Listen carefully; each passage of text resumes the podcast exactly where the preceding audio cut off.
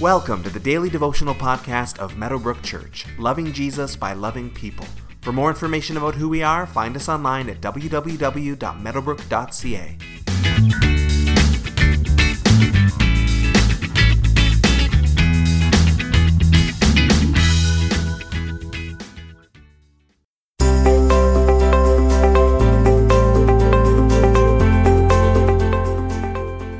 There's a great statement in the book of Job, chapter thirty-eight, where God is responding to Job's suffering and making grand declarations about who he is.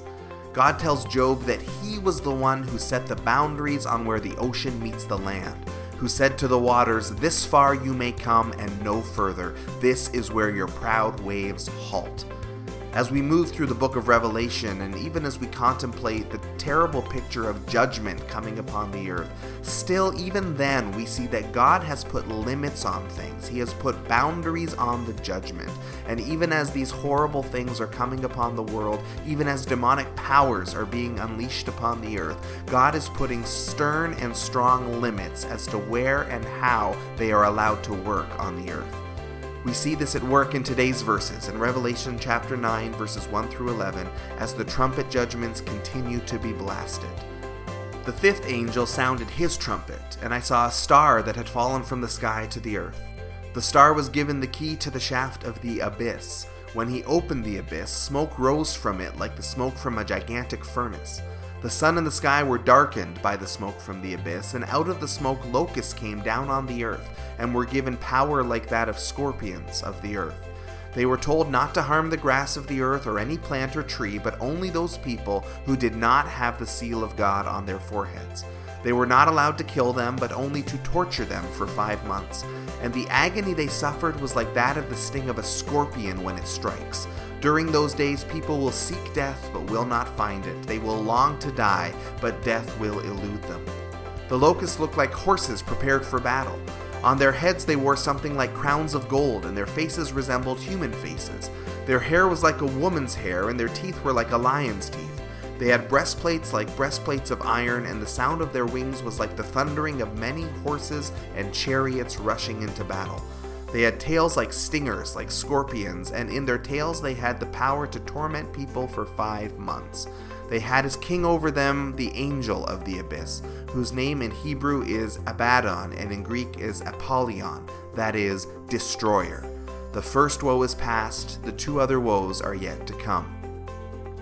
The abyss is something that typically jumps out at us from this passage. What is this place? And as with much of the book of Revelation, it's not actually crystal clear. It might just mean hell, the place of darkness where the dead go, Sheol in the Old Testament where the deceased await the final judgment. Second Peter chapter two also makes mention of a prison where the dead were kept before Jesus came and where some evil angels remain, being held there until the final judgment. It might be the place where Satan sort of rules from as he attempts to corrupt the world. Again, we can't say for sure. What is important for us to know is that in this passage, something from the kingdom of darkness is obviously being unleashed on the earth. Some sort of locusts described in great detail and looking like no other locusts we've ever seen are released to torment humanity, but not those who are sealed with the seal of God, the one hundred forty-four thousand that we've already discussed. Judgment is coming upon the world, but it is not coming upon Christians. Our judgment has already fallen on Jesus at the cross.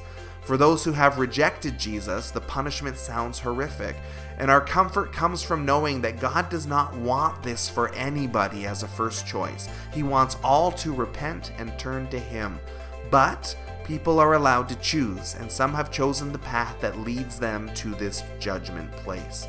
Still, as we move through the book of Revelation, we'll sh- we shall see as well that apparently people still do have an open door to repent. Even in the middle of these judgments, God is still reaching out in mercy to all.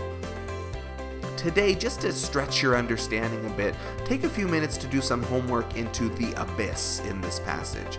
Go and Google it or do some reading on it. We will likely never know for sure exactly what it means, but try to move towards your own conclusion about what exactly this place is and what it tells us about the book of Revelation.